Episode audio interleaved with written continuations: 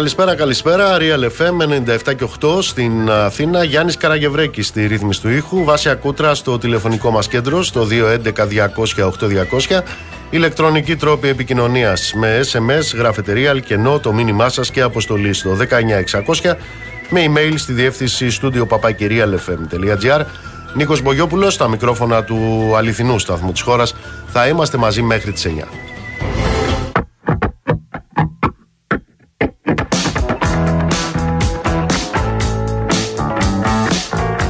Δεν ξέρω πόσο αναμενόμενοι, όπως ε, χερέκακα έσπευσε να σχολιάσει ο κύριος Μητσοτάκης, ήταν η απόφαση του κυρίου Τσίπρα να παρετηθεί, αναμενόμενοι τουλάχιστον για όσους αντιλαμβάνονται την αριστερά ως ουσία και περιεχόμενο και όχι σαν ταμπέλα, ήταν η πολιτική του ΣΥΡΙΖΑ. Αναφέρομαι στην πολιτική των α, μνημονίων που αντί να καταργηθούν σε ένα νόμο με ένα άρθρο μετετράπησαν σε μια πολιτική νομιμοποίησης όλων των μνημονίων με επιστέγασμα το τρίτο. Μιλάω για την πολιτική των τάχα μου αριστερών ένφια. Ξέρετε δεν υπάρχει αριστερός ένφια σε αυτή τη ζωή. Μιλάω για την πολιτική του αγγελικού Τραμπ και της περαιτέρω αμερικανονατοποίησης της χώρας.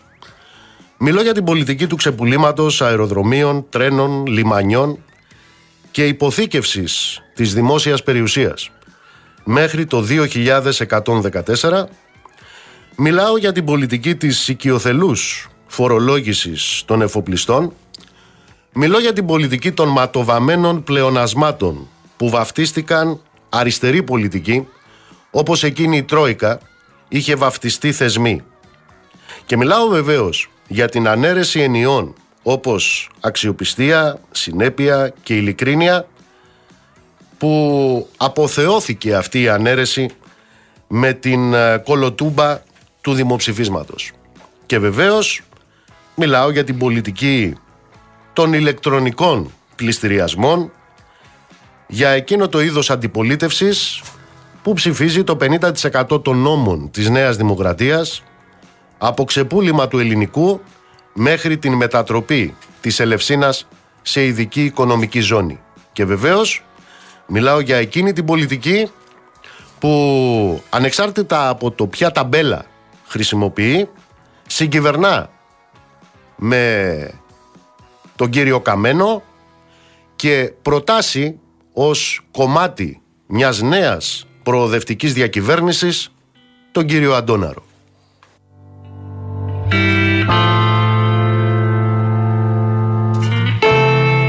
Ακούω και είναι ακριβές ότι στην ε, δήλωση παρέτησής του ο κύριος ε, Τσίπρας δανείστηκε εκφράσεις από τρεις μεγάλους ε, ποιητές. Δανείστηκε εκφράσεις από τον Κωστή Παλαμά, δανείστηκε εκφράσεις του Γιάννη Ρίτσου, δανείστηκε έκφραση του Ναζίμ Χικμέτ. Έκφραση του Βάρναλη δεν δανείστηκε. Ο Βάρναλης είναι αυτός που στους σκλάβους πολιορκημένους είχε γράψει και εκείνο το στίχο «Αχ που σε νιώτη, που δείχνες, πως θα γινόμουν άλλος».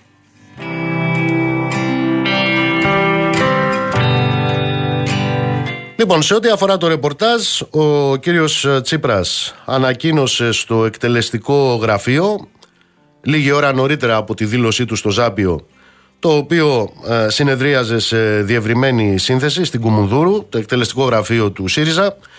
Εκεί γνωστοποίησε την απόφασή του να αποχωρήσει από την ηγεσία του ΣΥΡΙΖΑ στην ε, έναρξη της συνεδρίασης με αρκετούς ε, να ευνηδιάζονται καθώς θεωρούσαν πως το πιθανότερο σενάριο ήταν ο κύριος Τσίπρας να ανακοινώσει την, ε, με τον ίδιο επικεφαλής επανίδρυση, τη λεγόμενη επανίδρυση του, του ΣΥΡΙΖΑ.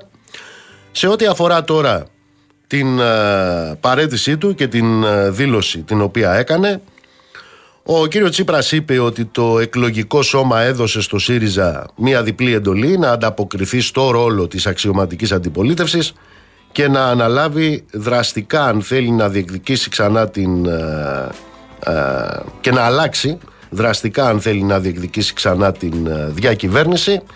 Είπε ότι το αρνητικό εκλογικό αποτέλεσμα πρέπει να γίνει μια νέα αρχή. Ε, και βεβαίως ακόμα και τη στιγμή της αποχώρησής του από την ηγεσία του ΣΥΡΙΖΑ δήλωσε περήφανος για την πολιτική η οποία ακολουθήθηκε. Συνέχισε να υποστηρίζει ότι η χώρα ε, βρίσκεται εκτός μνημονίων με τον ίδιο υποτίθεται να την έχει βγάλει από τα μνημόνια μίλησε για μια αρρύθμιση του χρέους και μίλησε και για την διεθνή εικόνα της χώρας που αποκαταστάθηκε επί της ε, δικής του Πρωθυπουργίας. Ανακοίνωσε, επαναλαμβάνω, ότι αποχωρεί και ότι δεν θα είναι δεν θα συμμετέχει στις ε, όποιες διαδικασίες για την ανάδειξη νέας ηγεσίας στο κόμμα της αξιωματικής αντιπολίτευσης.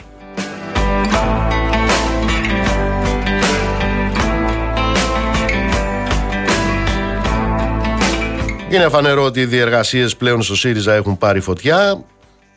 Διάφοροι είναι αυτοί οι οποίοι διαγωνίζονται, όχι στα φανερά, τούτη εδώ την ώρα, για την ε, διεκδίκηση της ε, νέας ηγεσίας. Ακούγονται διάφορα ονόματα.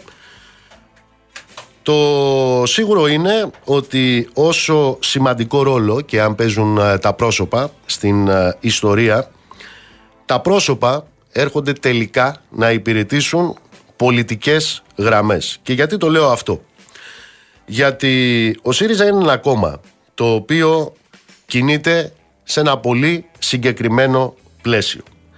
Το πλαίσιο είναι βεβαίως αυτό το οποίο εκφράστηκε μέσω του τρόπου που κυβέρνησε σε αυτή τη χώρα, μία τετραετία, μια σχεδόν πενταετία, αλλά και του τρόπου με τον οποίο αντιπολιτεύτηκε.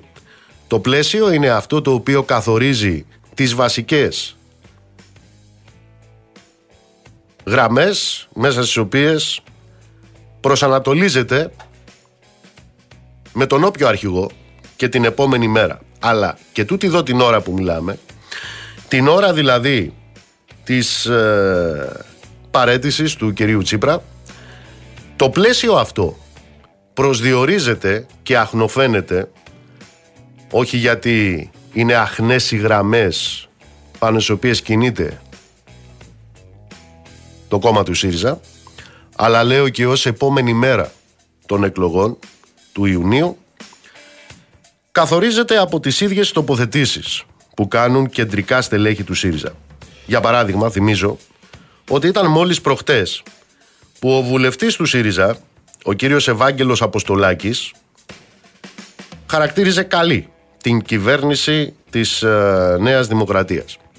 Ή αναφέρομαι και σε άλλα στελέχη της Κομουνδούρου, μεταξύ αυτών ο κύριος Διονύσης Τεμπονέρας, ο οποίος ήταν συντονιστής της εκλογικής επιτροπής του ΣΥΡΙΖΑ στις εκλογές, ε, του, στις εκλογές της 25ης Ιούνιου, ο οποίος μιλά για κοινή κάθοδο του ΣΥΡΙΖΑ με το ΠΑΣΟΚ στις τοπικές εκλογές του Οκτώβρη.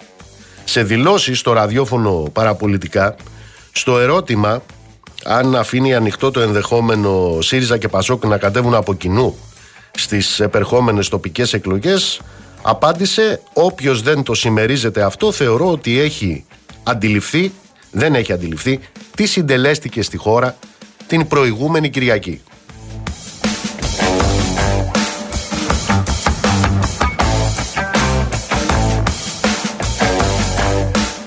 Μάλιστα, για να έχουμε μία εικόνα του ΣΥΡΙΖΑ ως πολιτικού φορέα, ανεξάρτητα από την ε, ηγετική μορφή που θα αποκτήσει την επόμενη μέρα του Τσίπρα και για να γίνεται αντιληπτό τι είναι αυτό το οποίο υπάρχει πίσω από αυτό το πλατή λεγόμενο δημοκρατικό μέτωπο απέναντι στην ε, δεξιά.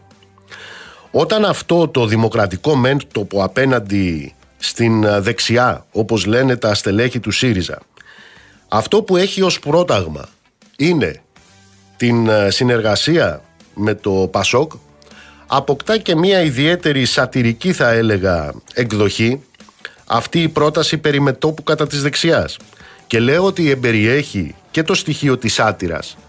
Αφού ο ΣΥΡΙΖΑ και το ΠΑΣΟΚ ψήφισαν ο ένας το 50% και ο άλλος το 70% των νομοσχεδίων της Νέας Δημοκρατίας καθ' όλη τη ε, διάρκεια της προηγούμενης ε, διακυβέρνησης του κυρίου Μητσοτάκη. Όμως δεν είναι μόνο κεντρικά στελέχη τα οποία σηματοδοτούν την επόμενη μέρα του ΣΥΡΙΖΑ ως πολιτικό φορέα. Έχουμε ας πούμε ε, βουλευτές του ΣΥΡΙΖΑ όπως ο κύριος ε, Νίκος Φαραντούρης ο οποίος επίσης στο ραδιόφωνο παραπολιτικά δήλωσε πως οι αυτοδιοικητικές εκλογές είναι ένα πεδίο στο οποίο οι νίκες και οι ήττες των κομμάτων δεν είναι απολύτως ευδιάκριτες διότι πολύ συχνά με εξαίρεση τους μεγάλους δήμους της χώρας υπάρχουν συμπράξεις, συνέργειες, συζητήσεις μεταξύ διαφόρων κομμάτων που μπορεί να καταθέσουν μια κοινή στήριξη σε μια υποψηφιότητα. Εδώ προσθέστε τις διεργασίες οι οποίες υπάρχουν ήδη στην Πάτρα για από κοινού στήριξη υποψηφίου ανάμεσα στη Νέα Δημοκρατία, στο Πασόκ και στο ΣΥΡΙΖΑ απέναντι στον ε, κομμουνιστή δήμαρχο, τον Κώστα Πελετίδη, αντίστοιχες διεργασίες οι οποίες υπάρχουν και στο Δήμο της ε, Κεσαριανής. Σε ό,τι αφορά λοιπόν αυτή την ε, μετά Τσίπρα εποχή ε, του ΣΥΡΙΖΑ, αυτός είναι ο προσανατολισμός, ένας προσανατολισμός ο οποίος έγινε σαφής αν θέλετε και από ένα άρθρο το οποίο γράφτηκε προχτές την Τρίτη στην εφημερίδα Τα Νέα από την κυρία Μαρία Ρεπούση η οποία είναι μέλος της ε, Κεντρικής Επιτροπής του ΣΥΡΙΖΑ. Έγραψε ότι είναι περισσότερο αναγκαία παρά ποτέ η συνεννόηση της κεντροαριστεράς και συγκεκριμένα των δύο πολιτικών κομμάτων που εγγράφονται στο χώρο της, του ΣΥΡΙΖΑ και του ΠΑΣΟΚ. Αυτή είναι η εικόνα του ΣΥΡΙΖΑ λίγο πριν αλλά και λίγο μετά την παρέτηση του κυρίου Τσίπρα.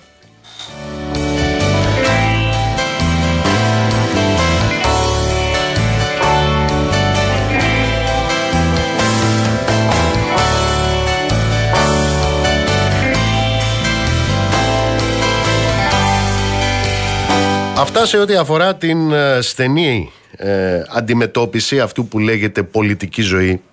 Γιατί ξέρετε, κατά τη γνώμη μου, το πλέον ε, πολιτικό το οποίο συμβαίνει, συνέβη σήμερα, διότι η πολιτική δεν είναι υπόθεση κορυφών, η πολιτική δεν είναι υπόθεση τακτικών στα επίπεδα της ηγεσίας. η πολιτική είναι η αντανάκλαση του τι συμβαίνει στην κοινωνία. Και ξέρετε σε αυτή την κοινωνία πριν από λίγους μήνες, 28 Φλεβάρι, είχαμε ένα ιδεχθές έγκλημα. Το έγκλημα ήταν αυτό το οποίο σημειώθηκε στα Τέμπη. Ήταν εκεί που δολοφονήθηκαν 57 άνθρωποι. Το πλέον πολιτικό λοιπόν της ημέρας, κατά τη γνώμη μου, είναι αυτό το οποίο καταγράφεται στο εξώδικο των εργαζόμενων της Hellenic Train μερικούς μόνο μήνες μετά από αυτό το έγκλημα. προσέξτε τι καταγράφουν οι εργαζόμενοι της Hellenic Train. Πόρτες που δεν ανοίγουν κατά τη διάρκεια του δρομολογίου με αποτέλεσμα να κινούνται σύρμοι με ανοιχτές πόρτες ή πόρτες που ανοίγουν ξαφνικά μόνες τους ενώ η αμαξοστοιχεία είναι εν κινήσει.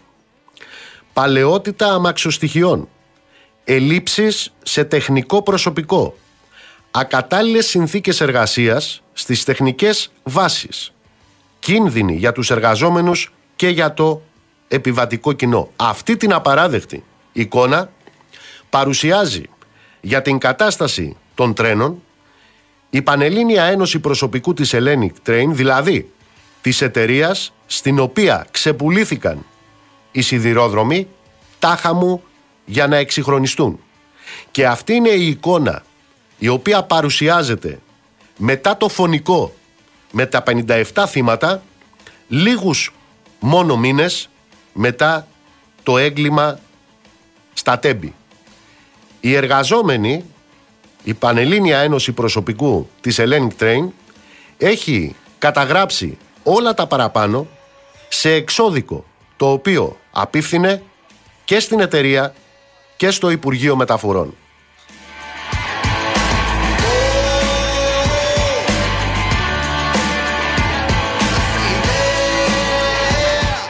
Σήμερα σε αυτές τις συνθήκες είναι που ένα τρένο σήμερα ένα τρένο, ένα τρένο έμεινε σε σύραγγα στη Λαμία. Και από ό,τι ενημερωνόμαστε η αμαξοστοιχεία η αμαξοστοιχεία που λίγο νωρίτερα ακινητοποιήθηκε λόγω, βλάβ, λόγω βλάβης στην σύραγγα Όθρης σύμφωνα με ανακοίνωση της Hellenic Train η οποία αναφέρει ότι το τρένο ακινητοποιήθηκε λόγω τεχνικού προβλήματος δίχως να δίνει περισσότερες εξηγήσεις για την ταλαιπωρία εκατοντάδων επιβατών. Μαθαίνουμε τώρα ότι μεταφέρεται λέει προς το Λιανοκλάδι. Όπως ε, αναφέρει η καλή αυτή εταιρεία στην οποία ξεπουλήσαμε ξεπουλήσανε τα τρένα της χώρας η συγκεκριμένη αμαξοστοιχεία που εκτελούσε το δρομολόγιο Θεσσαλονίκη-Αθήνα έμεινε στη γραμμή καθόδου και χρειάστηκαν μηχανές εφεδρείας που έφυγαν από το Λιανοκλάδι προκειμένου να μεταφέρουν την αμαξοστοιχεία στον ε, σιδηροδρομικό σταθμό. Σύμφωνα με την ε, Hellenic Train, στο τρένο επέβαιναν 325 επιβάτες ενώ ισχυρίζεται πως λόγω πτώσης παντογράφου υπήρξε απώλεια κλιματισμού και φωτισμού για λίγη ώρα ωστόσο λέει οι μηχανές εφεδρείας έχουν ήδη πραγματοποιήσει ζεύξη με την ακινητοποιημένη αμαξοστοιχεία αποκαθιστώντας τις λειτουργίες κλιματισμού και φωτισμού και το τρένο όπως έλεγα ε, μας ενημερώνει ότι οδεύει προς Λιανοκλάδη. Αυτό επαναλαμβάνω συνέβη σήμερα σήμερα που ταυτόχρονα ήρθε στη δημοσιότητα το εξώδικο της ε, Πανελλήνιας Ένωσης Προσωπικού, της Hellenic Train, στο οποίο οι εργαζόμενοι τονίζουν ξεκάθαρα ότι οποιαδήποτε ολιγορία ή απροθυμία συνεργασίας σας απευθύνεται ξαναλέω στο Υπουργείο Μεταφορών και στην εταιρεία Οποιαδήποτε ολιγορία ή απροθυμία συνεργασίας σας με τους εργαζόμενους καθιστά επισφαλής τις συνθήκες εργασίας των εργαζομένων και επικίνδυνη την εκτέλεση των δρομολογίων. Είναι ακριβώς αυτό το εξώδικο τέτοια θυμίζω είχαν υπάρξει από τους εργαζόμενους στους σιδηρόδρομους και λίγους μήνες, λίγες βδομάδες πριν από το έγκλημα των τεμπών. Στο νέο λοιπόν αυτό εξώδικο σημειώνεται, σημειώνονται μεταξύ άλλων και τα εξής. Οι υποσχέσεις και οι δεσμεύσεις που ακολούθησαν το τραγικό δυστύχημα στα Τέμπη φαίνεται ότι έχουν μπει στο περιθώριο του ενδιαφέροντός σας και το σιδηροδρομικό έργο συνεχίζει να διεξάγεται χωρίς την τήρηση των κανονισμών και υποσυνθήκες που εγκυμονούν σοβαρούς κινδύνους. Αυτά αναφέρουν οι εργαζόμενοι και περιγράφουν επίσης την χαοτική και απαράδεκτη κατάσταση που αντιμετωπίζουν οι ίδιοι και το επιβατικό κοινό. Σας διαβάζω. Παρατηρούνται τεχνικά και λειτουργικά προβλήματα στις αμαξοστοιχίες τα οποία εγκυμονούν σοβαρούς κινδύνους για την ασφάλεια των επιβατών. Ενδεικτικά θα αναφέρουμε πόρτες που δεν κλείνουν κατά τη διάρκεια του δρομολογίου με αποτέλεσμα να κινούνται σειρμοί με ανοιχτές πόρτες ή πόρτες που ανοίγουν ξαφνικά μόνες τους ενώ η αμαξοστοιχεία είναι εν κινήσει.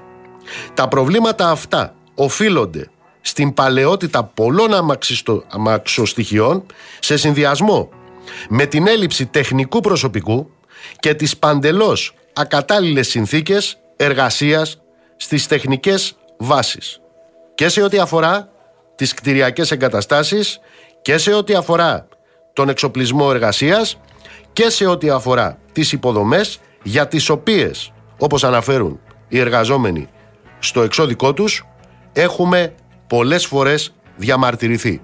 Επαναλαμβάνω, αυτά λίγες μόνο βδομάδες μετά το έγκλημα στα Τέμπη με τους 57 νεκρούς.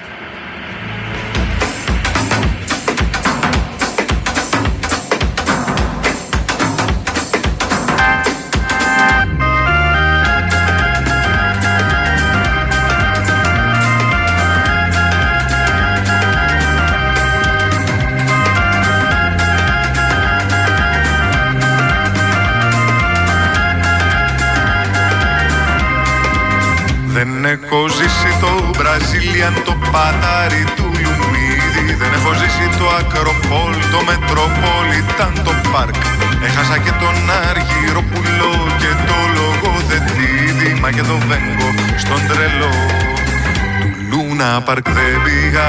Στην οδό ονείρων ή στο απέναντι του Νίκη. Ούτε κατέβηκα σκαλιά προς το υπόγειο του Κουν.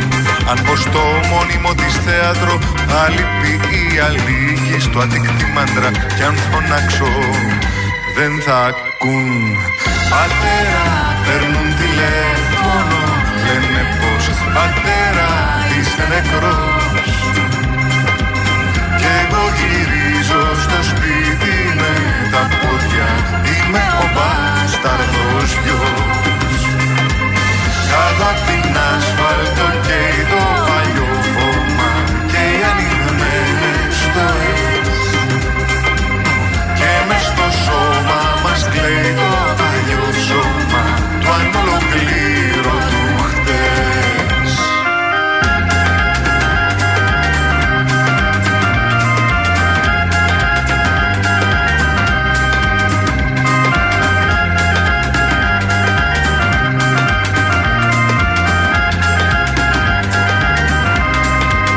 Δεν έριξα ούτε μια γαρδένια στο γρήγορη πυθικότσι Ούτε κινδύνεψε από πιάτο μου η δική μου σχολείου Όταν ο νιόνιος ήταν κυταρό, εγώ ήμουν στο καρότσι Δεν είχα τόσα πέτα συνοδεία του φίλιου την καλάς Δεν θυμάται πια της επιταύρου μου τα ειδώνει Και το Αιγαίο μου είναι ανάξιο του αξιώνεστη Στη γουλιαγμένη όσο κι αν έψαξα δεν βρήκα κύλα ειδώνει Στο άλσος Παγκρατίου κανείς δεν λέει να χτενιστεί. Πατέρα παίρνουν τηλέφωνο. Λένε πως πατέρα είσαι νεκρός Κι εγώ γυρίζω στο σπίτι με τα πόδια Είμαι ο μπάσταρδος εδώ είμαστε Real FM 97 και 8 στην Αθήνα και πάμε στον καλό φίλο και συνάδελφο τον ε, Γιάννη το Τζακύρη ο οποίος παρακολουθεί τις εξελίξεις στο ΣΥΡΙΖΑ. Γιάννη μου καλησπέρα. Καλησπέρα, καλησπέρα Νίκο μου. Έχουν αρχίσει οι διεργασίες; Ε, ε, Ανομολόγητα αλλά μάλλον έχουν αρχίσει. Ε, λογικό είναι εντάξει. Από τη στιγμή που ο Αλέξης Τσίπρας έριξε τη βόμβα σήμερα το πρωί ε, στο ΣΥΡΙΖΑ είναι φυσιολογικό να προσπαθούν να βρουν το βηματισμό τους και να δουν τις κινήσεις για την επόμενη μέρα. Ε, σίγουρα νομίζω ότι την Κυριακή αν δεν κάνω λάθος θα έχουμε τη συνεδρίαση της πολιτικής γραμματείας η οποία αυτομάτως πρέπει να σου πω θα μετατραπεί και σε κεντρική οργανωτική επιτροπή του συνεδρίου. Την Τρίτη θα είναι η συνεδρία της κοινοβουλευτικής ομάδας για να επιλέξει τον επικεφαλής της Φαβορή είναι η Όλγα Γεροβασίλη μέχρι την εκλογή του νέου Πρόεδρου θα εκπροσωπεί το κόμμα στη Βουλή και θα είναι και στις προγραμματικές δηλώσεις. Θα ακολουθήσει η Κεντρική Επιτροπή η οποία θα κληθεί να αποφασίσει πότε θα συγκληθεί έκτακτο συνέδριο και κυρίως βεβαίως το πότε θα στηθούν οι κάλπες για την ανάδειξη της νέας ηγεσίας. Υπάρχει, πρέπει να σου πω, ένα σενάριο για συνέδριο μέχρι τα τέλη Ιουλίου και εκλογή του Προέδρου το Σεπτέμβριο, ωστόσο μένει να φανεί αυτό για τις επόμενες μέρες θα έχουμε τις οριστικέ αποφάσεις. Τώρα, όπως καταλαβαίνεις, Νίκο, υπάρχουν. Ε, έχουν Γιο, Γιάννη, δώσ' μου λίγα δευτερόλεπτα μέχρι να φύγει αυτή η Σιρήνα. Ναι, έχουμε εδώ πέρα. Ναι, υπάρχει, δώσ' μου λίγα ε, δευτερόλεπτα. Συναγερμό για φωτιά που δεν υπάρχει. Μάλιστα. Λες και είναι στο ΣΥΡΙΖΑ, λες και είναι στο ΣΥΡΙΖΑ τώρα. Ε, δώσ' μου λίγα δευτερόλεπτα να με βοηθήσει και ο Γιάννης ο Καραγευρέκης. Βάλε κάτι βρε Γιάννη να φύγει αυτό το πράγμα.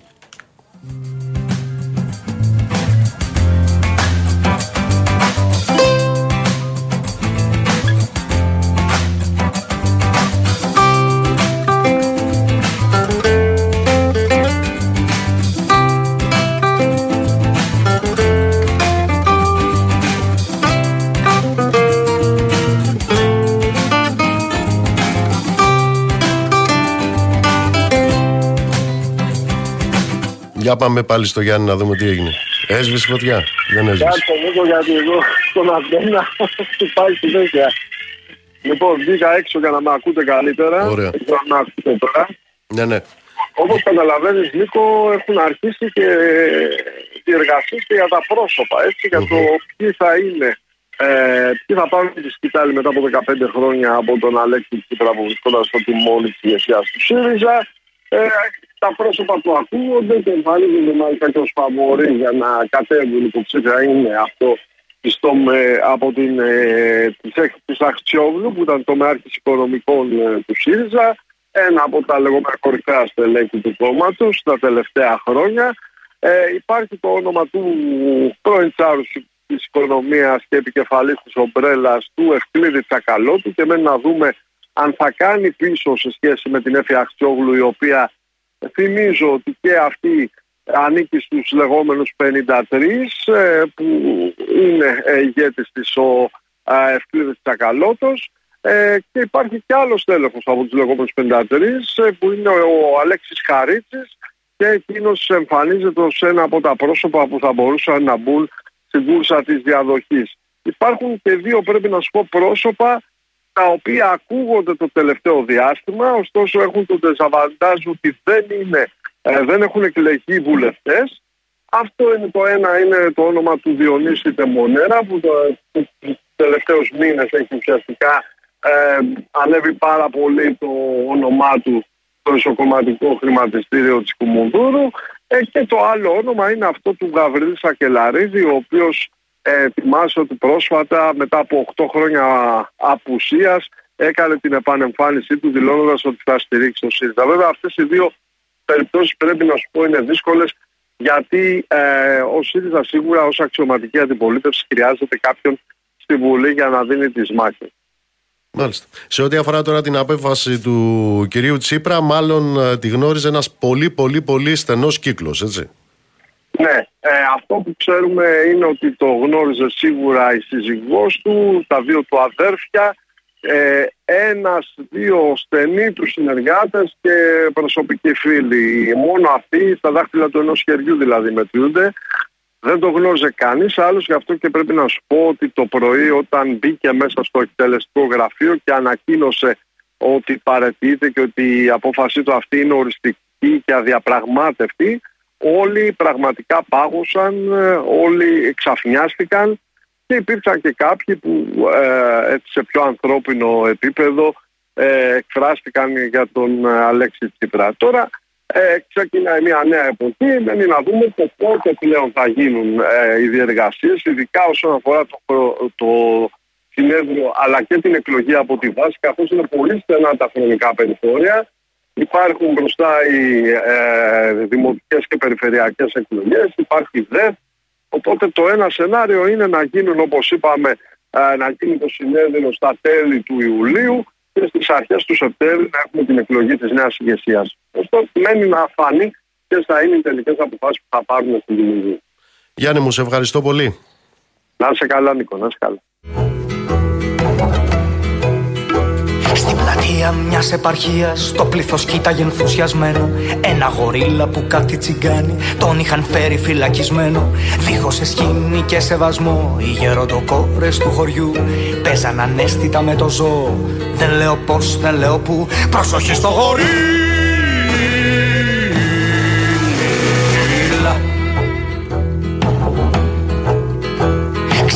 Το μεγάλο κλουβί που έγκλειστη η κακόμοιρη φύση. Από το μανίκι δεν ξέρω γιατί Ίσως να το είχαν άσχημα κλείσει. Το τέρας βγαίνοντας έξω από εκεί Σκέφτηκε σήμερα θα το αναλάβω. Μίλουσε για την παρθενιά του Που χρόνια τώρα τον είχε σκλάβο. Προσοχή στο γορί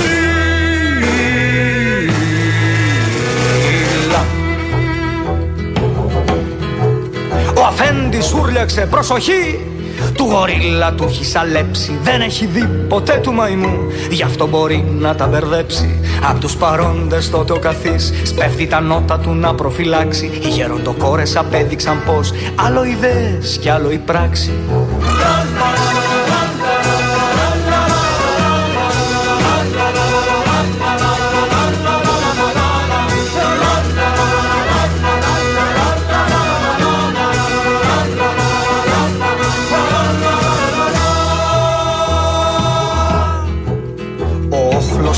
σημαδών Ξεχύνεται δρόμο στο δρόμο.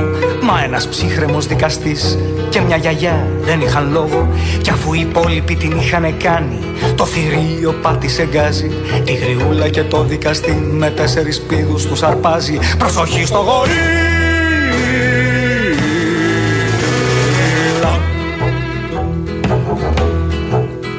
Αχ, αναστέναξη γιαγιά Να πάρει εμένα είναι απίθανο μάλλον. Θα ήταν τελείως παράξενο και Δεν θα το ευχόμουν εκτός των άλλων.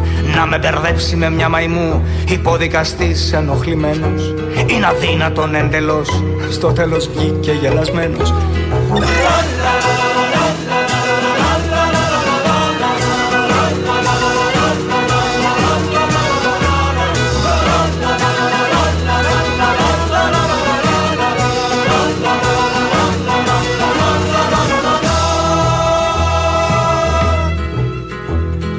Απαξιώντα λοιπόν τη γιαγιά, το δικαστή σφίγγει με πάθο και προς τους θάμνους τον τραβά. Ενώ αυτός του φώναζε: Κάνεις λάθος. Τι ακριβώς συνέβη εκεί πίσω, αδυνατό να αναφέρω εκτενώς. Μα μη είχε το θέαμα συνεπάρει, της φρίγο τη ένταση, τη ρυθμός. Προσοχή στο γορί.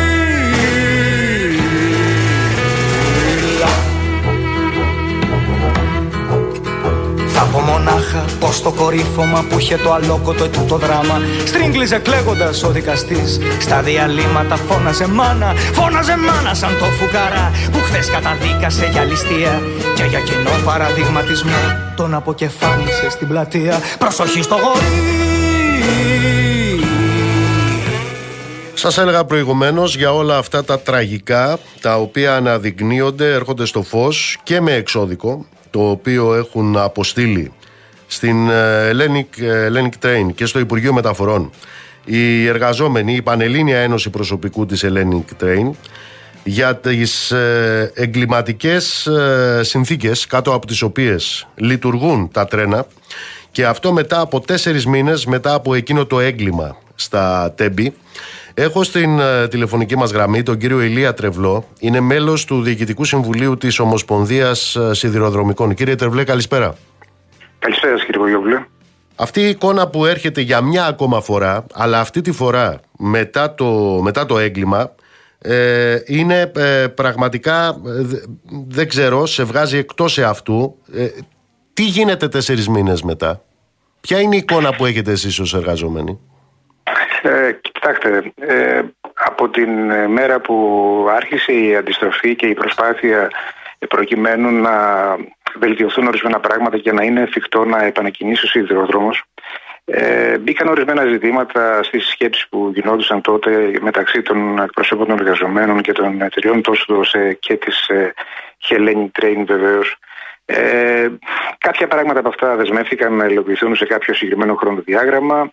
Ε, ορισμένα από αυτά ε, είναι σε εξέλιξη, ωστόσο όμως το συνολικό όλο το πλαίσιο αυτό το οποίο δημιουργεί όλες εκείνες τις προϋποθέσεις, όλες από αυτές ε, οδήγησαν στο έγκλημα των τεμπών, ε, συνεχίζουν να παραμένουν και μάλιστα με έναν τρόπο έτσι αναβλητικό θα έλεγα και από το, Υπουργείο και τον ΟΣΕ αλλά και από την ε, Hellenic Train.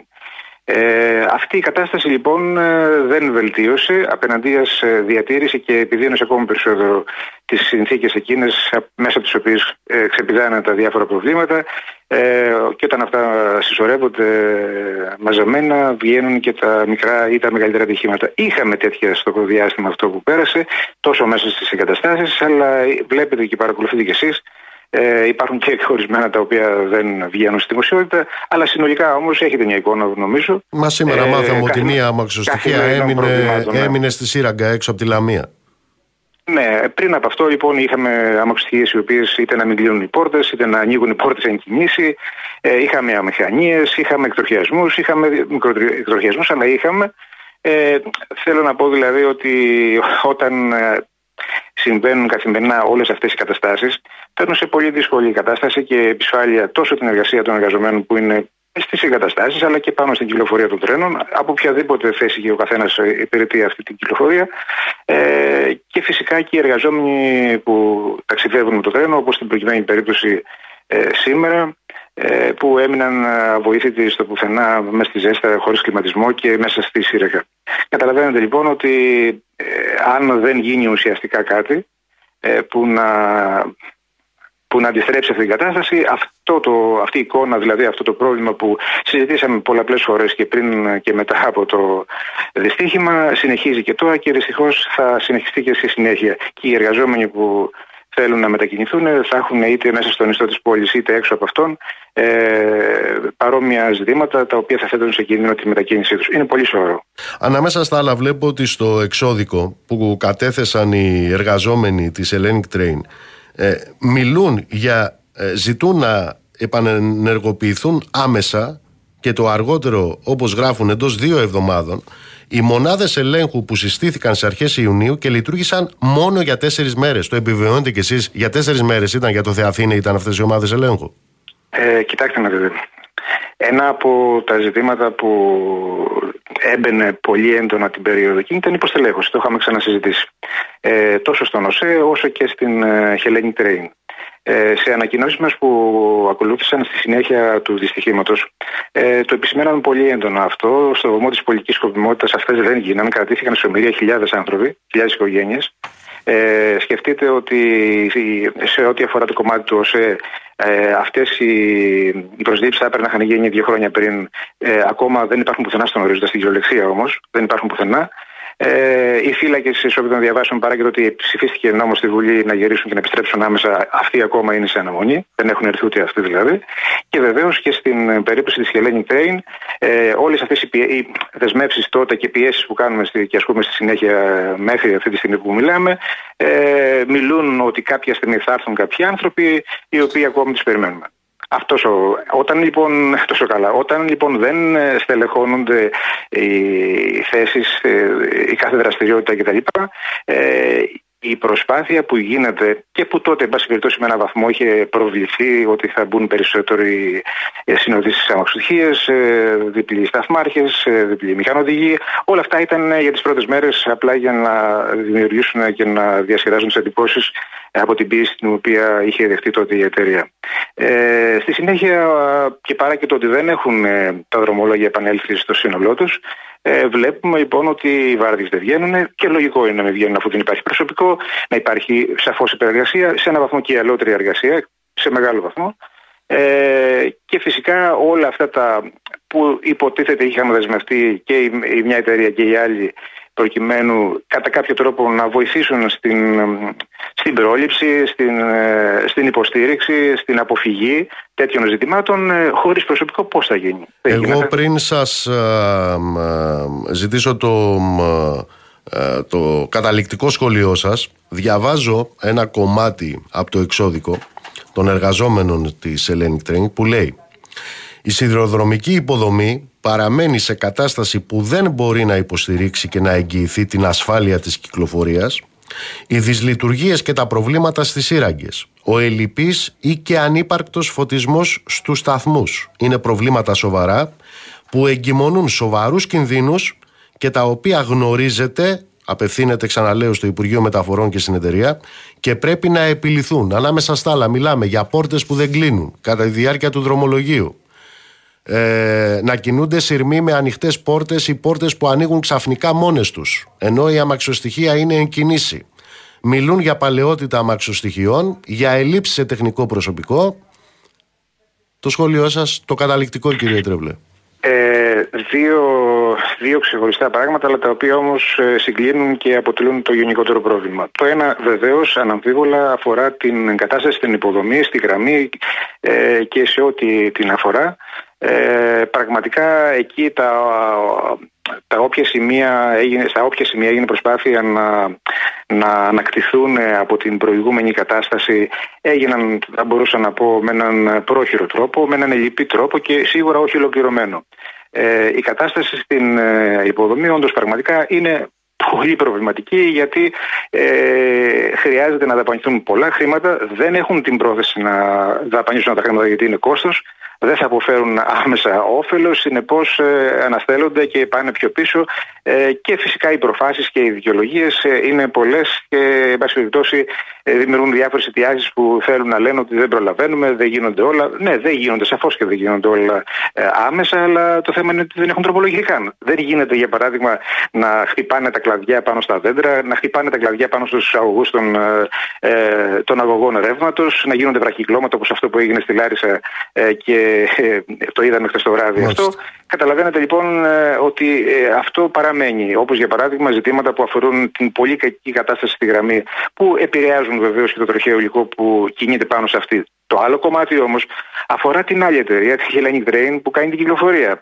Που εμφανίζονται όλα αυτά τα προβλήματα, οι αμηχανίες, ε, τα προβλήματα όπως αυτό που έγινε σήμερα στην, ε, στη Σύραγγα ε, και έχει να κάνει με τη δική της διαφορετική και ξεχωριστή ευθύνη ε, στο πώς συντηρεί το τροχαίο υλικό. Το έχουμε θέσει πάρα πολλές φορές ότι γίνεται με έναν ελληπή τρόπο. Δεν υπάρχει προσωπικό, δεν υπάρχει υπάρκεια προσωπικού. Έχει χαθεί ένας πολύ μεγάλος όγκος τεχνογνωσίας από την ε, συνταξιοδότηση, η οποία δεν φρόντισε η εταιρεία ε, γρήγορα, άμεσα και έγκαιρα να το αναπληρώσει, ε, ούτε καν να προσθέσει ε, στο εκπαιδευτικό της ε, κομμάτι και την ευθύνη που έχει γι' αυτό, να βελτιώσει και να αναβαθμίσει το προσωπικό, το καινούριο προσωπικό, ώστε να μπορεί ε, σε συνδυασμό με την απουσία, την εκτεταμένη απουσία υλικών και ανταλλακτικών ε, και αν το δείτε και από την πλευρά της παλαιότητας όλου του τροχαίου υλικού ε, δημιουργεί αυτό που πριν από λίγο συζητήσαμε.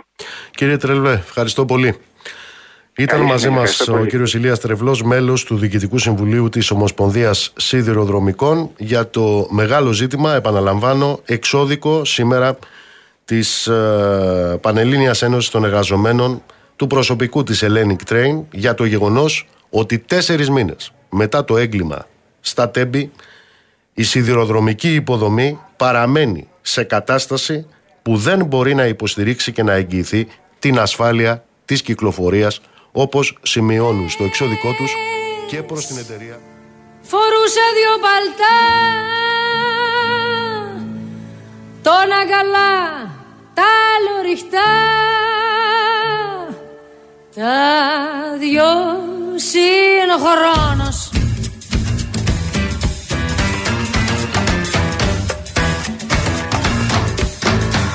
Και περπατούσα στο βοριά Μονάχος δίχως σιγουριά Γιατί έχει τίμημα βαρύ του πόθο χρόνος. Τα δυο συγχρόνως Όταν το χιόνι είναι πολύ με δυο παλτά δεν είναι τρελή Με δυο παλτά δεν είναι τρελή Όσοι γυρνάνε. Μας σαν θα έρθει καλοκαιριά Τα ρούχα του τα είναι βαριά. Σου μοιάζει τυχιανή φοριά Κι άστα να πάνε Τα δυο συγχρόνως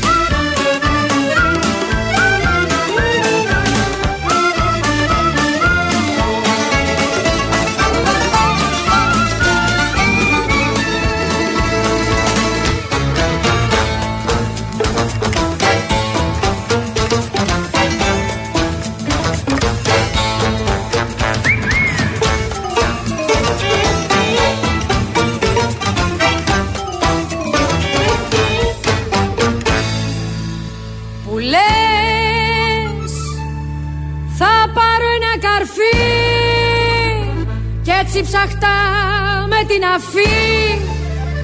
Και έτσι ψαχτά με την αφή. Θα το καρφώσω. Μια και έτσι κάνουν οι σοφοί που αναζητούν την κορυφή. Τα δυο μου ανθρώπινα παλτά να του φορτώσω για να γλιτώσω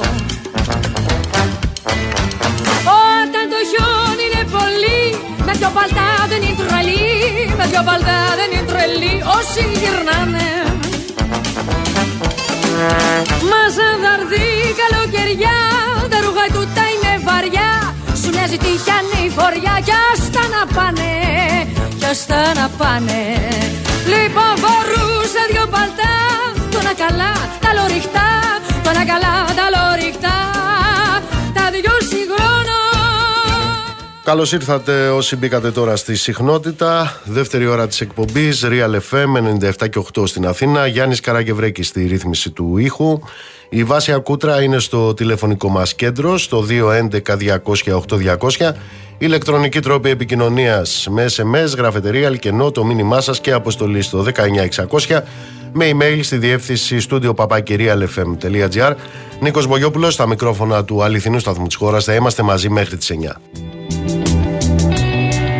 Να στείλω χαιρετισμού στο Γιάννη στην uh, Καβάλα. Τζίμι, να σου πω κάτι. Όταν καταλάβεις ότι κάποιος πουλάει την εργατική του δύναμη, uh, αλλά χωρίς να ξεπουλάει τα πιστεύω του, τότε ξαναπέρνα και από εδώ. Καλησπέρα στον Κώστα, καλησπέρα στον Παναγιώτη, στο Λάμπη, καλησπέρα Μάχο, καλησπέρα στο Ζήση. Κύριε Φραντζεσκάκη, ε, δεν ξέρω πώς, σας, ε, πώς ξυπνάτε κάθε πρωί και πώς αναπτερώνετε το αριστερό ηθικό σας.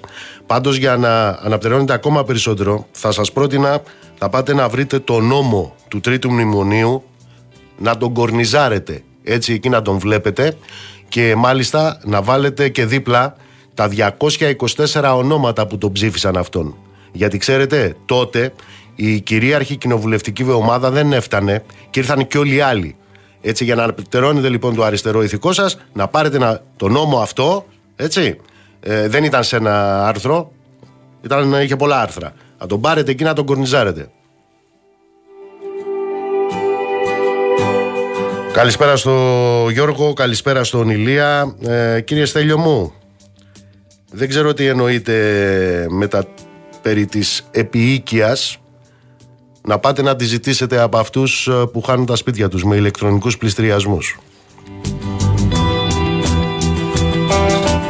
Καλησπέρα στον Αντώνη, καλησπέρα στον κύριο Μιλονά, καλησπέρα στον Γιάννη, καλησπέρα στην κυρία Καλλιόπη η οποία λέει ότι αύριο οι ασεπίτες ε, του 2008 προχωρούν σε νέα παράσταση διαμαρτυρίας στο Υπουργείο Παιδείας. Καλησπέρα στον Ηρακλή, καλησπέρα στον Αντώνη στην Ολλανδία. Κύριε ε, Παναγιώτη, στέκομαι λίγο στο δικό σας το μήνυμα και ξέρετε στέκομαι λίγο διότι έχετε μια περίεργη αντίληψη περιβολής, έχετε βολέματος δηλαδή, έχετε μια περίεργη αντίληψη περί φόβου και μια περίεργη αντίληψη περί γενναιότητας. Αυτοί στους οποίους μιλάτε και τους χαρακτηρίζετε βολεμένους, μιλάτε για τους κομμουνιστές, από όσο ξέρω είναι αυτοί οι οποίοι ξημεροβραδιάζονται στην Κόσκο κάνοντας διαμαρτυρίες και αγώνες για να μην σκοντώνονται εργάτες. Δεν είδα κανέναν άλλον από εκείνους που εσείς θεωρείτε αβόλευτους να είναι εκεί. Αυτοί που εσείς θεωρείτε βολεμένους ξέρω ότι είναι στα εργοστάσια μέσα και έξω εκεί που για να καταλάβετε τι σημαίνει δημοκρατία δεν έχετε παρά να πείτε τη γνώμη σας στα αφεντικά αυτών των εργοστασίων. Από τους άλλους τους αβόλευτους κατ' εσάς, δεν έχω δει κανέναν εκεί. Αυτούς που εσείς αποκαλείτε βολεμένους είναι αυτοί που τα παπούτσια που έχουν τα λιώνουν σε διαμαρτυρίες, σε κινητοποιήσεις, σε απεργίες, σε συλλαλητήρια για να υπερασπιστούν το μεροκάματο, για να υπερασπιστούν το μισθό. Δεν έχω δει κανέναν άλλον από αυτούς που εσείς θεωρείτε αβόλευτους να είναι εκεί. Αυτοί που εσείς έχετε το ανάστημα, το μπόι, να τους αποκαλείτε βολεμένους, είναι αυτοί που βρίσκονται έξω από κάθε πληστηριασμό. Πληστηριασμό που άλλοι τους έκαναν ηλεκτρονικούς, που άλλοι έφτιαξαν νόμους για να μπορούν τα φάντς και τα αρπακτικά να αρπάζουν τα σπίτια των ανθρώπων. Είναι εκεί αυτοί, οι κατεσάς βολεμένοι, για να αποτρέπουν το ξεσπίτωμα των ανθρώπων, όπως τα φλογητά της Χαλκιδικής. Εκεί που ο άνθρωπος 81 ετών με 85% αναπηρία είδε, είδε να του παίρνουν το σπίτι. Και αυτοί οι κατεσάς βολεμένοι είναι εκεί εδώ και ένα μήνα και αυτοί προσέτρεξαν για να κερδίσει τα ασφαλιστικά μέτρα. Αυτός, ο 81χρονος σήμερα, στη Χαλκιδική. Αυτοί που εσείς λέτε βολεμένοι είναι αυτοί που τρέχουν παντού εκεί που φτάνουν. Για να υπερασπιστούν τον αδύναμο. Δεν είδα κανέναν αβόλευτο από εκείνους που εσείς θέλετε να εκπροσωπείτε να είναι εκεί. Και επειδή μου λέτε ότι είστε και χειρουργός, έχω να σας πω το εξής. Από όσο γνωρίζω και από τον αδερφό μου, χειρουργός είναι και αυτός, οι χειρουργοί στόχο έχουν να σώζουν ανθρώπους.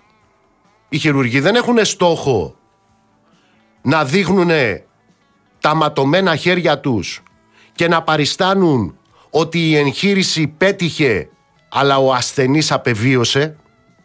Εντάξει κύριε Παναγιώτη, αφιπεύσατε τώρα.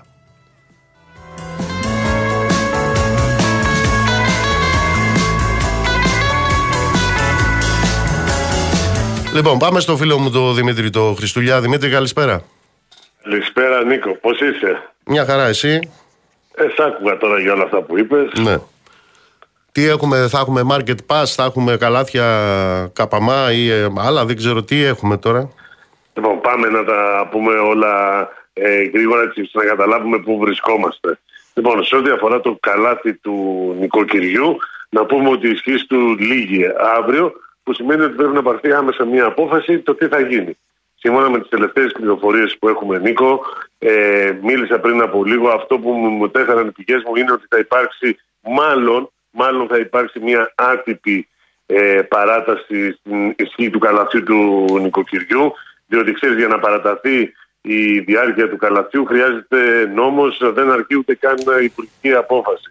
Ε, το ζητούμενο είναι να έρθει το καλάθι, να συνεχιστεί το καλάθι του νοικοκυριού, έχοντας ε, μεγαλύτερο αποτέλεσμα για τον καταναλωτή. Διότι να σου πω ότι σύμφωνα με τα όσα μαθαίνω τις τελευταίες αρκετές εβδομάδες, να θυμίσουμε ότι το καλάθι του νοικοκυριού βρίσκεται σε ισχύ από 1η Νοεμβρίου, έχει ατονίσει πάρα πάρα πολύ το ενδιαφέρον των καταναλωτών για τη συγκεκριμένη ενέργεια ε, που η, οι, οι αλυσίδες σούπερ μάρκετ ε, την ονομάζουν ως μία ακόμη ενέργεια προσφορών σε συγκεκριμένα ε, προϊόντα. Άρα λοιπόν αυτό που μαθαίνουμε είναι ότι θα υπάρξει μία ανανέωση, μία, ε, θα, θα υπάρξουν νέες κατηγορίες μέσω καλάτι του νοικοκυριού και κάπως έτσι θα πάνε τα πράγματα τους επόμενους ε, μήνες. Ελπίζουμε να αποδώσει κάπως καλύτερα το καλάτι του νοικοκυριού, να έχει όντως πραγματικά ε, τιμές ε, χαμηλές έτσι ώστε να μπορούν ε, τα νοικοκυριά τουλάχιστον να προποηθεύονται τα βασικά αγαθά. Τώρα, σε ό,τι αφορά το Market Pass, να σου πω καταρχάς ότι την, μέχρι την Δευτέρα στις 3 Ιουλίου θα πρέπει οι δικαιούχοι που λαμβάνουν την ε, οικονομική αυτή ενίσχυση στο κινητό του τηλέφωνο να έχουν λάβει την τελευταία δόση. Που σημαίνει ότι τέλος και το Market Pass. Και εδώ υπάρχουν πολλά προβλήματα. Δεν είναι δηλαδή ξεκαθαρισμένο εάν όντως ε, θα επεκταθεί το market pass για τρεις μήνες όπως ακούμε τις ε, τελευταίες ημέρες. Κατά πάσα πιθανότητα, και αυτό είναι και μια δική μου εκτίμηση, και εκτίμηση αν μου επιτρέπεις, ότι και εκεί με τον πληθωρισμό να είναι πάνω από το 11% σαν τρόφιμα και να παραμένει η ακρίβεια σημαντική σε βασικά αγαθά, νομίζω ότι αποτελεί μονόδρομο για την επέκταση του market pass για τουλάχιστον τρεις μήνες, δηλαδή μέχρι και το τέλος ε, Οκτωβρίου. Κατά τα άλλα, νομίζω ότι τα λέμε πολύ συχνά από την φιλόξενη εκπομπή σου, ότι τα πράγματα στην αγορά δεν είναι και τα καλύτερα και σε ό,τι αφορά την ε, κατανάλωση. Αρκεί μόνο να σου πω ότι το πρώτο πεντάμινο, σύμφωνα με κάποιες έρευνες, έχει αυξηθεί σημαντικά ο τζίρος των α, ε, αλυσίδων σούπερ μάρκετ σε ένα ποσό, αν θυμάμαι καλά τώρα, 9% όταν ε, έχει υπάρξει περίπου μείωση 1 με 1,5% στον όγκο των πωλήσεων. Τι σημαίνει αυτό, ότι αγοράζουμε λιγότερα ε, και ακριβότερα προϊόντα. Δημήτρη μου, σε ευχαριστώ πολύ. Εγώ ευχαριστώ. Εγώ ευχαριστώ.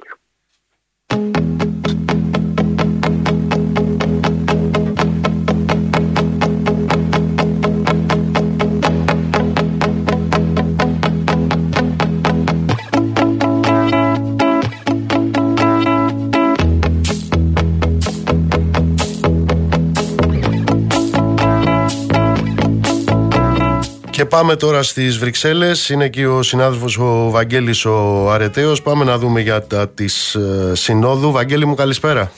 Καλησπέρα, καλησπέρα. Πού βρισκόμαστε; Ε, η Σύνοδος ε, είναι σε εξέλιξη. Αυτή τώρα συζητούν οι ηγέτες στο μεταναστευτικό. Ε, είναι μια σύνοδος από την οποία δεν περιμένουμε αποφάσεις συγκεκριμένες. Είναι, ε, τα βασικά θέματα είναι Ουκρανία, μεταναστευτικό και οικονομία, αλλά θα γίνουν απλά το μεταναστευτικό είναι ένα ακαθόδες ε, ζήτημα διότι υπάρχουν ακόμα ε, αντιδράσεις από χώρες κυρίως την Πολωνία και την Ουγγαρία για την ε, μεταρρύθμιση του ε, μεταναστευτικού ε, συμφώνου της Ευρωπαϊκής Ένωσης με αυτή την αλληλεγγύη που αναγκάζει όλες τις χώρες να δέχονται ε, μετεγκαταστάσεις. Ε, ε, και αυτοί, έχουν, αυτοί έχουν και ένα επιπλέον, δηλαδή ε, τούτοι εδώ αρνούνται ακόμη και τον κινησμό, δηλαδή αυτοί αρνούνται και τα, ε, πώς θα λένε, 30 χιλιάρικα, 20 χιλιάρικα. Ναι. Αυτό είναι βασικά; Αυτοί, γιατί εκφράζουν λέει τη διαφωνία τους υποστηρίζοντας ότι δεν μπορούν να εξηγήσουν στους πολίτες τους την επιβάρηση του προϋπολογισμού τους. Ναι. Μάλιστα. Ουσιαστικά είναι για τα λεφτά, δεν υπάρχει τίποτα άλλο. Ναι. Ε, και, το, και θα συνεχίσουν το βράδυ αργότερα για θέματα οικονομίας. Δεν περιμένουμε κάτι συγκεκριμένο. Ε, σίγουρα πάντως για τον Κυριάκο Μητσοτάκη ήταν μια, είναι μια ευκαιρία και να θέσει πάλι το θέμα της μετανάστευσης κυρίως μετά τον Ναβάγιο στην Πύλο να προσπαθήσει να ε, αλλάξει όσο μπορεί την ε, εικόνα της ε, χώρας στην Ευρώπη που μετά από τον Ναβάιο κυρίω έχει δεχθεί ένα πλήγμα και να προσπαθήσει να πείσει ε, τους Ευρωπαίους να δουν πραγματικά όπως λένε και όχι απλά στα λόγια το μεταναστευτικό σαν ένα ευρύτερο ευρωπαϊκό πρόβλημα και όχι σαν ένα πρόβλημα απλά των χωρών υποδοχής. Μα από ό,τι αντιλαμβάνομαι και από τις δηλώσεις που έκανε ο Έλληνας Πρωθυπουργός. Εδώ για αυτούς το θέμα, ε, το θέμα λέει είναι ε, τα πλοία που φεύγουν από τις ακτές της Νότιας Μεσογείου. Ε, και αυτό εντοπίζουν ως ρίζα του προβλήματος. Η ρίζα του προβλήματος είναι τα πλοία που φεύγουν ή, ή, τι κάνει τα πλοία να φεύγουν; Ε, φυσικά είναι το τι κάνει τα πλοία να φεύγουν, αλλά δεν, δεν υπάρχει τέτοια, τέτοια αντίληψη, τέτοια σκέψη μακροχρόνια. Γι' αυτό και βλέπουμε ότι και ε, θα επισπευθεί αυτή η πρόταση της Κομισιόν να δοθεί ένα δισεκατομμύριο ευρώ στην Τινησία για να κρατάει τους μετανάστες τους πρόσφυγες όπως γίνει ακριβώς με τη Ρωσία. Και βλέπουμε και μια προσπάθεια της Γερμανίας η οποία πέτυχε καθώς στο προσχέδιο των συμπερασμάτων συμπεριλαμβάνεται και μια ε, παράγραφος που, ε, καλεί, ε, που κάνει λόγο για το μέλλον των ε, τουρκο-ευρωπαϊκών σχέσεων και καλεί τον ε, ε, εκπρόσωπο της Ευρωπαϊκής Ένωσης για την εξωτερική πολιτική, τον Ζωζέ Πορέλ, να γράψει μια έκθεση για τις ευρωτουρικές σχέσεις με σκοπό να δουν οι Ευρωπαίοι πώς μπορούν να, να, να, να, να υπάρξουν τρόποι επανεκκίνησης τους και κυρίως διότι έχουν άμεση ανάγκη τον Ερντοάν για το ε, μεταναστευτικό και διότι μετά τις εκλογές στην Τουρκία ε, έχουν συνειδητοποιήσει ότι θα πρέπει, θέλουν δεν θέλουν, για τα επόμενα πέντε χρόνια να συνεργαστούν μαζί. Μάλιστα. Βαγγέλη μου, σε ευχαριστώ πολύ. Καλό βράδυ. Ε,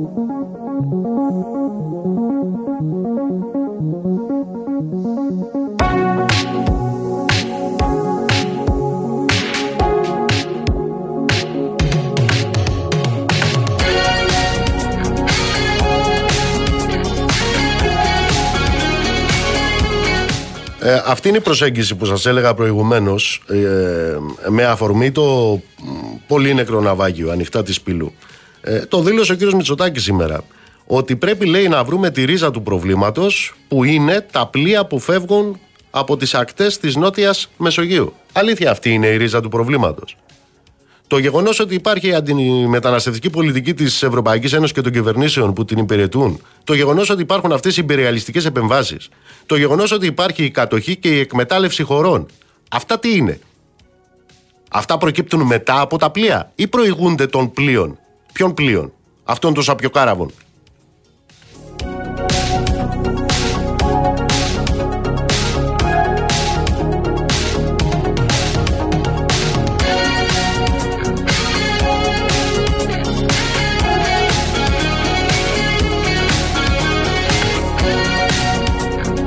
Γιατί ξέρετε, υπάρχει αυτή η περίφημη θεωρία ότι για όλο αυτό το οποίο ζούμε, για όλο αυτό ε, ε, το θανατικό, για όλο αυτό το έγκλημα, τι φταίει, λέει, οι διακινητές. Μα προφανώς φταίνουν οι διακινητές. Μα προφανώς φταίνουν οι δουλέμποροι. Αλλά αναρωτιέται κανείς, οι δουλέμποροι και οι διακινητές γιατί υπάρχουν; Είναι το εμπόριο όπλων που προκαλεί τους πολέμους ή είναι οι πόλεμοι πάνω στους οποίους διεξάγεται το εμπόριο των όπλων;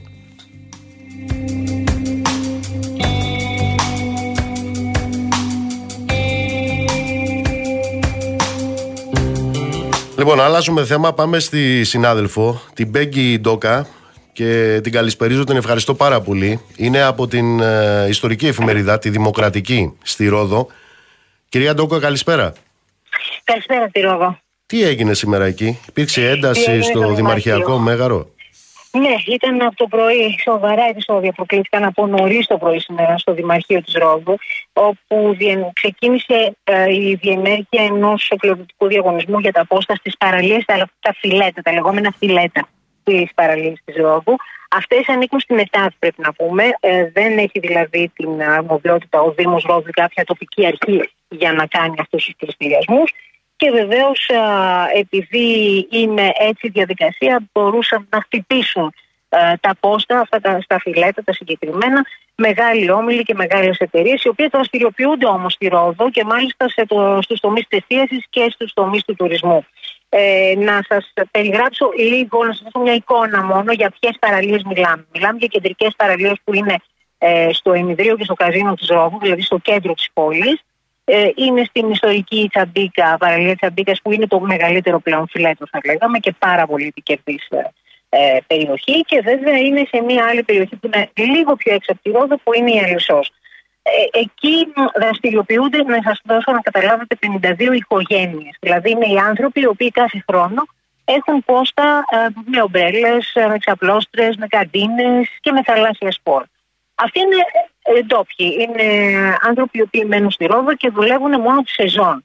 Δηλαδή δεν δουλεύουν 12 μήνες το χρόνο. Καταλαβαίνουμε όλοι μας ότι δουλεύουν μόνο τη σεζόν, από την ώρα δηλαδή που θα ξεκινήσει η τουριστική σεζόν μέχρι την ώρα που θα κλείσει. Σήμερα λοιπόν ήταν αυτός ο διαγωνισμός, ο οποίος καθυστέρησε πάρα πολύ. Κανονικά θα έπρεπε όλα να είχαν γίνει από το Μάρτιο, γιατί ξεκίνησαν και από το Μάρτιο ε, οι αφήξεις, αλλά καθυστέρησε πάρα πολύ η όλη διαδικασία και λόγω των εκλογών αλλά και άλλων τέλος πάντων προβλημάτων και από την στιγμή που εμφανίστηκαν οι εκπρόσωποι των μεγάλων ομίλων εκεί ξεκίνησε η, ε, θα λέγαμε να, να, να ξεφεύγει το πράγμα. Ήταν τουλάχιστον 100 άτομα μέσα στο Δημαρχείο. Ε, ένας από τους ε, ε, ανθρώπους, από τους ε, που ασχολούνται με με τις ομπρέλες, ε, έκοψε τις φλέβες του, καταλαβαίνετε τι έγινε μέσα. Ε, είχαμε πάρα πολλές συμπλοκές, ε, λιποθυμίες, ε, παρενέβη η αστυνομία ε, και για πολλή ώρα ακόμα ήταν πάρα πολύ έκρηκτη η κατάσταση. Δηλαδή η δημοπρασία βέβαια ξεκίνησε από νωρίς το πρωί, ολοκληρώθηκε τελικά αυτά τα πόστα που είχαν τα πήραν οι ομπρελάδες της Ρόδου, ειδικά στο κέντρο της πόλης, στο Ινδρίο και το Καζίνο που σας είπα προηγουμένως, αλλά στις άλλες περιοχές τα πήραν οι μεγάλες εταιρείες. Ε, παρέμεινε μέχρι και αργά το απόγευμα βέβαια η αστυνομία. Ε, ήταν αρκετά ενισχυμένη η ε, παρουσία της αστυνομίας εκεί.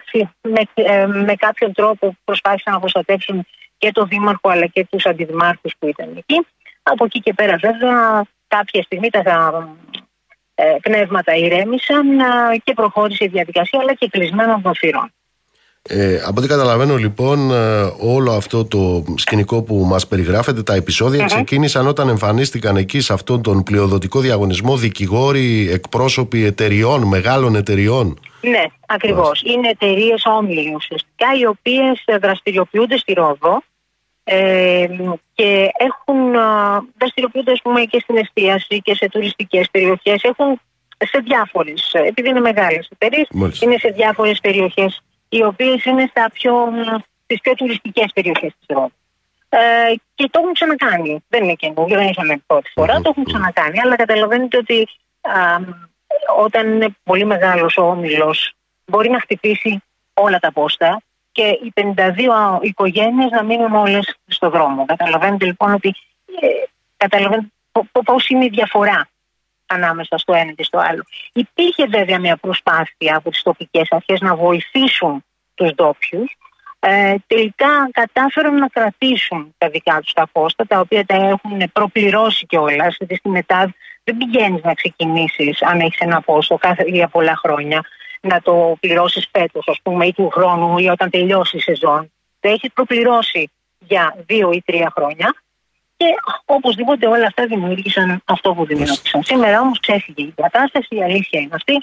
Ε, Ομολογώ ότι όταν μπήκα πρωί-πρωί μέσα, είχαν ήδη ξεκινήσει τα επεισόδια και ήμουν ενώπιον μιας χαοτικής κατάστασης με πάρα πολλή αστυνομία. Πρώτη φορά το έχω δει κιόλας στο, στο Δημαρχείο αυτό. Ε, και καταλαβαίνετε τι ήταν το σημερινό. Τέλος πάντων, ηρέμησαν τα πνεύματα και αυτό που σας είπα προηγουμένως, κάποιοι διατήρησαν τα πόστα του, κάποιοι άλλοι όμως. Κυρία Ντούκα, ευχαριστώ.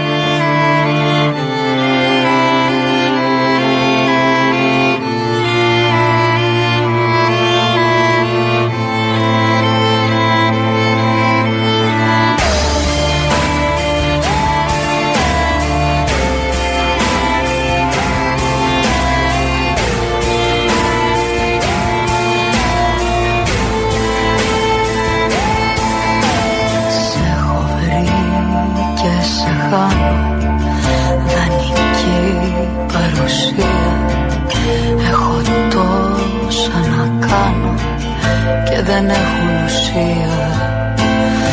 Όπου είσαι πηγαίνω Δίχως λόγο να πάω. Με τους φίλους σου βγαίνω Επαφή να κρατάω. Κάποιες μέρες ακούω Στη σιωπή τη φωνή σου. Πάνε μέρες που λείπεις Είμαι ακόμα μαζί σου. Σε ρωτάω τι έχεις Και σου λέω καλημέρα. Σ' αγαπάω μην τρέχεις. Είσαι ακόμα εδώ πέρα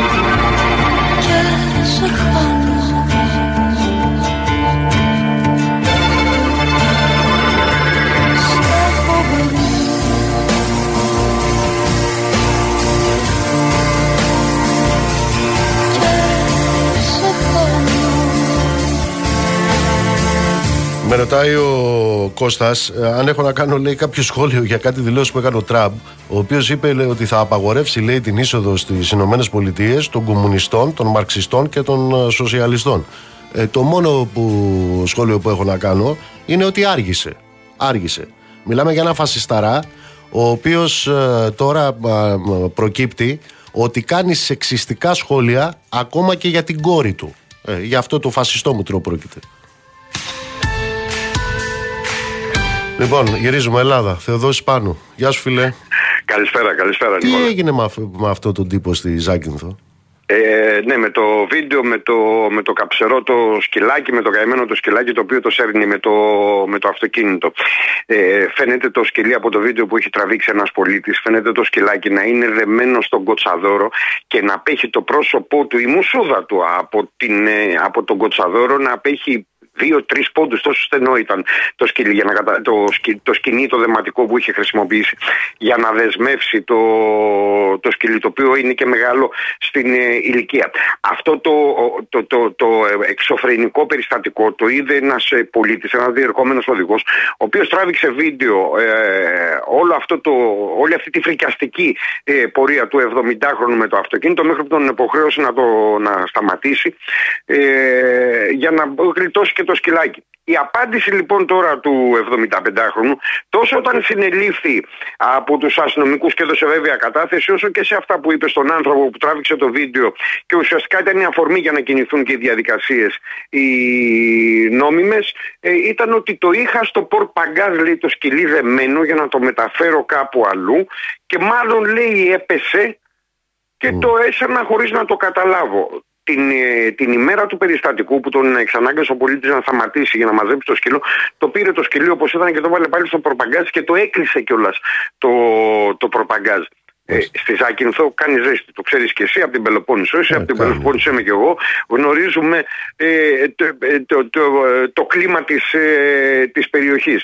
Γεγονός είναι ότι του έχει επιβληθεί πρόστιμο 30.000 ευρώ. Του έχει οριστεί τακτική δικάσιμος. Γίνεται έρευνα για να αποδοθούν βεβαίως και κατηγορίες. Και είχαμε και το πρώτο έτσι tweet του νέου Υπουργού Προστασίας του Πολίτη, του κ. Μηταράκη, ο οποίος λέει ευθαρσό ότι ε, δεν είναι δυνατόν να γίνουν ανεκτές τέτοιες αντικοινωνικές ε, συμπεριφορές, γιατί αν μη τι άλλο, τέτοια συμπεριφοράς απέναντι σε ένα ζωντανό, απέναντι σε ένα σκύλο, είναι αντικοινωνικές όπως και σε όλα τα ζωντανά. Πώς το έλεγε ο ποιητής, και βλέποντας τον άνθρωπο και βλέποντας τον νόνο, ε, διαπίστωσα πως δεν καταγόμαστε από πυθίκους μόνο.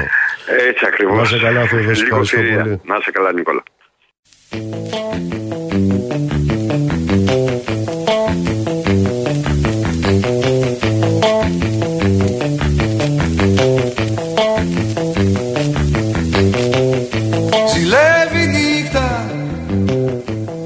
Κάτι από το φως της έχεις πάρει.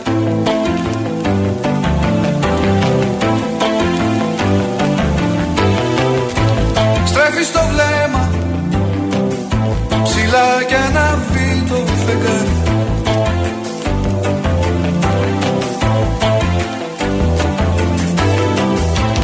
Έξω από το χρόνο Γύρω σαν κινήτα τοπία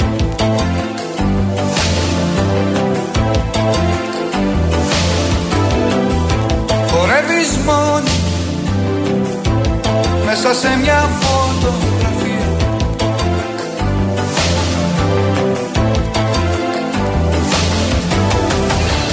Παίξε με στα χέρια σου σε σφαίρα. Πετάμε ψηλά στον αέρα. Δώσε μου πνοή απ' την πνοή σου. Να ξαναγεννηθώ μαζί σου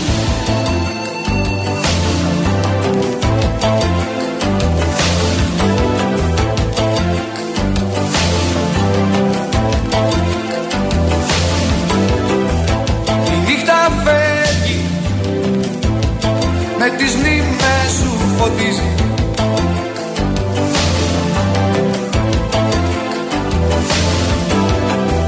Ο κόσμος όλος γύρω από σένα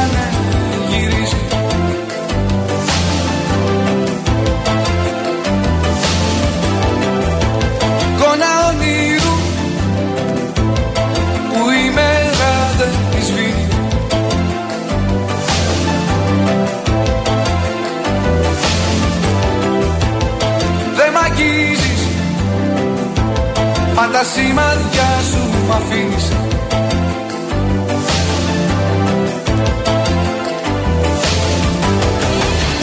Παίξε μες στα χέρια σου σαν σφαίρα. Πετάμε ψηλά στον αέρα. Δώσε μου πνοή απ' την πνοή σου. Να ξαναγεννηθώ μαζί σου Να στείλω πολλούς χαιρετισμούς στον Γιώργο στο Βέλγιο, στο Δημήτρη στη Γερμανία, στον καλό το φίλο τον Γιώργο τον Μπράχο. Καλησπέρα στον Άγγελο που μας ακούει από την Αγγλία, το Δημήτρη που μας ακούει από τις Βρυξέλλες. Πολλούς χαιρετισμούς στη Λίνα, την αγάπη μου στον φίλο μου τον Γιάννη τον Αγγέλου. Αυτή τη Λοιπόν, πάμε να δούμε τι γίνεται στον κόσμο. Τζένι Κρυθαρά. Έλα, Τζένι μου, καλησπέρα. Καλησπέρα. Πάμε στη Γαλλία, εκεί όπου έχουμε κατηγορία για εκπροθέσεως ανθρωποκτονία, η οποία απαγγέλθηκε στον αστυνομικό, ο οποίος πυροβόλησε και σκότωσε την Τρίτη τον 17χρονο έφηβο στην Αντέρ.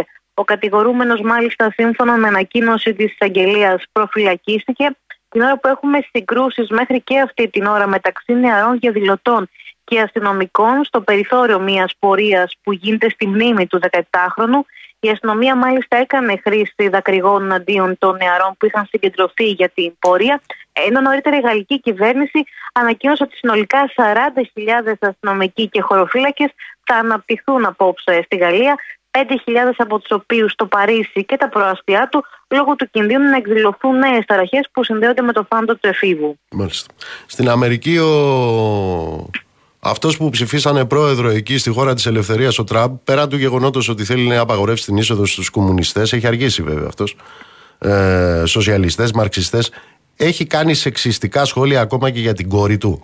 Ναι, δεν νομίζω πως προκαλεί εντύπωση δεδομένων όλων τη δημοσιότητα για τον χαρακτήρα του. Το βιβλίο το οποίο αναμένεται να βγει τις επόμενες ε, ημέρες και το οποίο υπογράφει όχι κάποιος ε, τυχαίος, αλλά αξιωματούχος του Υπουργείου Εσωτερική Ασφαλείας, ο Μάιλς Τέιλορ, αναφέρει ότι ο Ντόναλτ Τραμπ έκανε πάρα πολύ συχνά και μεταξύ συνεργατών του σχόλια για γυναίκες τα οποία τις έκαναν να αισθάνονται άβολα και μεταξύ αυτών και την ε, κόρη του, η οποία είχε κυρίαρχο ρόλο ως σύμβουλο του κατά την Προεδρία του.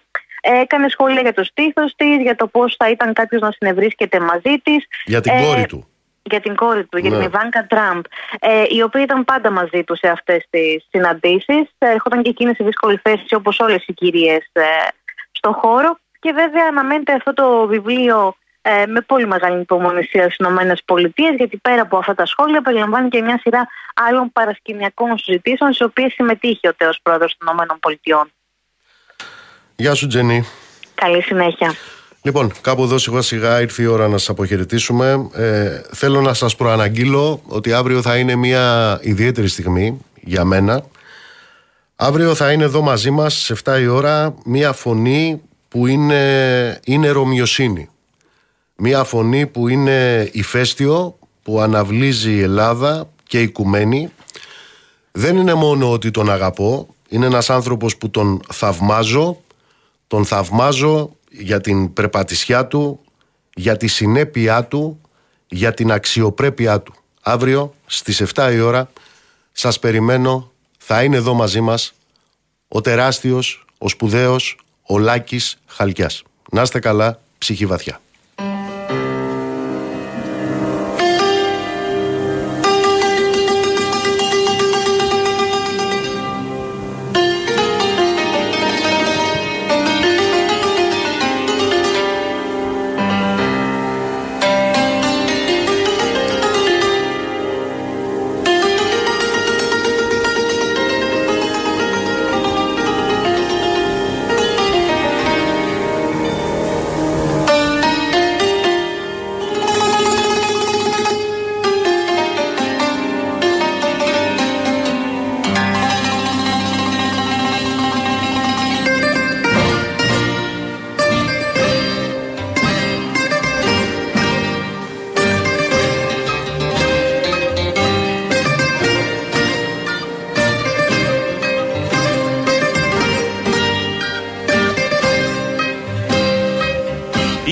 Φαμπρικά, η φαμπρικά δεν σταματά Δουλεύει νύ, δουλεύει νύχτα μέρα. Και πως τον λένε το διπλανό Και το τρελό τον Ιταλό. Να τους ρωτήσω δεν μπορώ ούτε να πάω ούτε να πάρω αέρα. Και πως τον λένε διπλανό και τον τρελό τον Ιταλό. Να να τους ρωτήσω δεν μπορώ ούτε να πάω ούτε να πάρω αέρα. Δουλεύω μπρος, δουλεύω μπρος στη μηχανή Στην βάρδια της, στην βάρδια δύο δέκα Και από την πρώτη της στιγμή Μου στείλανε τον ελεκτή Να μου πετάξεις στο αυτή δυο λόγια ναι, δυο λόγια ναι τα σκέτα. Και από την πρώτη τη στιγμή Μου στείλανε τον ελεκτή Να μου πετάξεις στο αυτή δυο λόγια ναι, δυο λόγια ναι τα σκέτα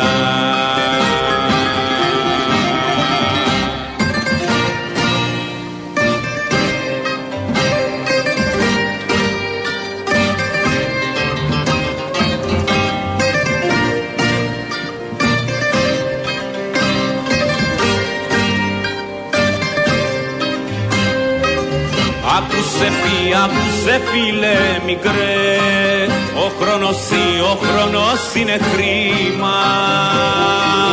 Με τους εργάτες μη μιλάς Την ώρα σου να την κρατάς. Το γιο σου μην τον λησμονάς πειναϊκή Πειναϊκή είναι κρίμα. Με τους εργάτες μη μιλάς την ώρα σου να την κρατάς. Το γιο σου μη τον λησμονάς πειναϊκή, πειναϊκή είναι κρίμα. Κι έτσι στο πω κι έτσι στο πω στο μου σκυπτός ξεχνάω τι ξεχνάω τη μιλιά μου. Είμαι το νούμερο 8 με ξέρουν όλοι με αυτό. Κι εγώ κρατάω μυστικό ποιο είναι το ποιο είναι το όνομά μου. Είμαι το νούμερο 8 Με ξέρουν όλοι με αυτό. Κι εγώ κρατάω μυστικό ποιο είναι το, ποιο είναι το όνομά μου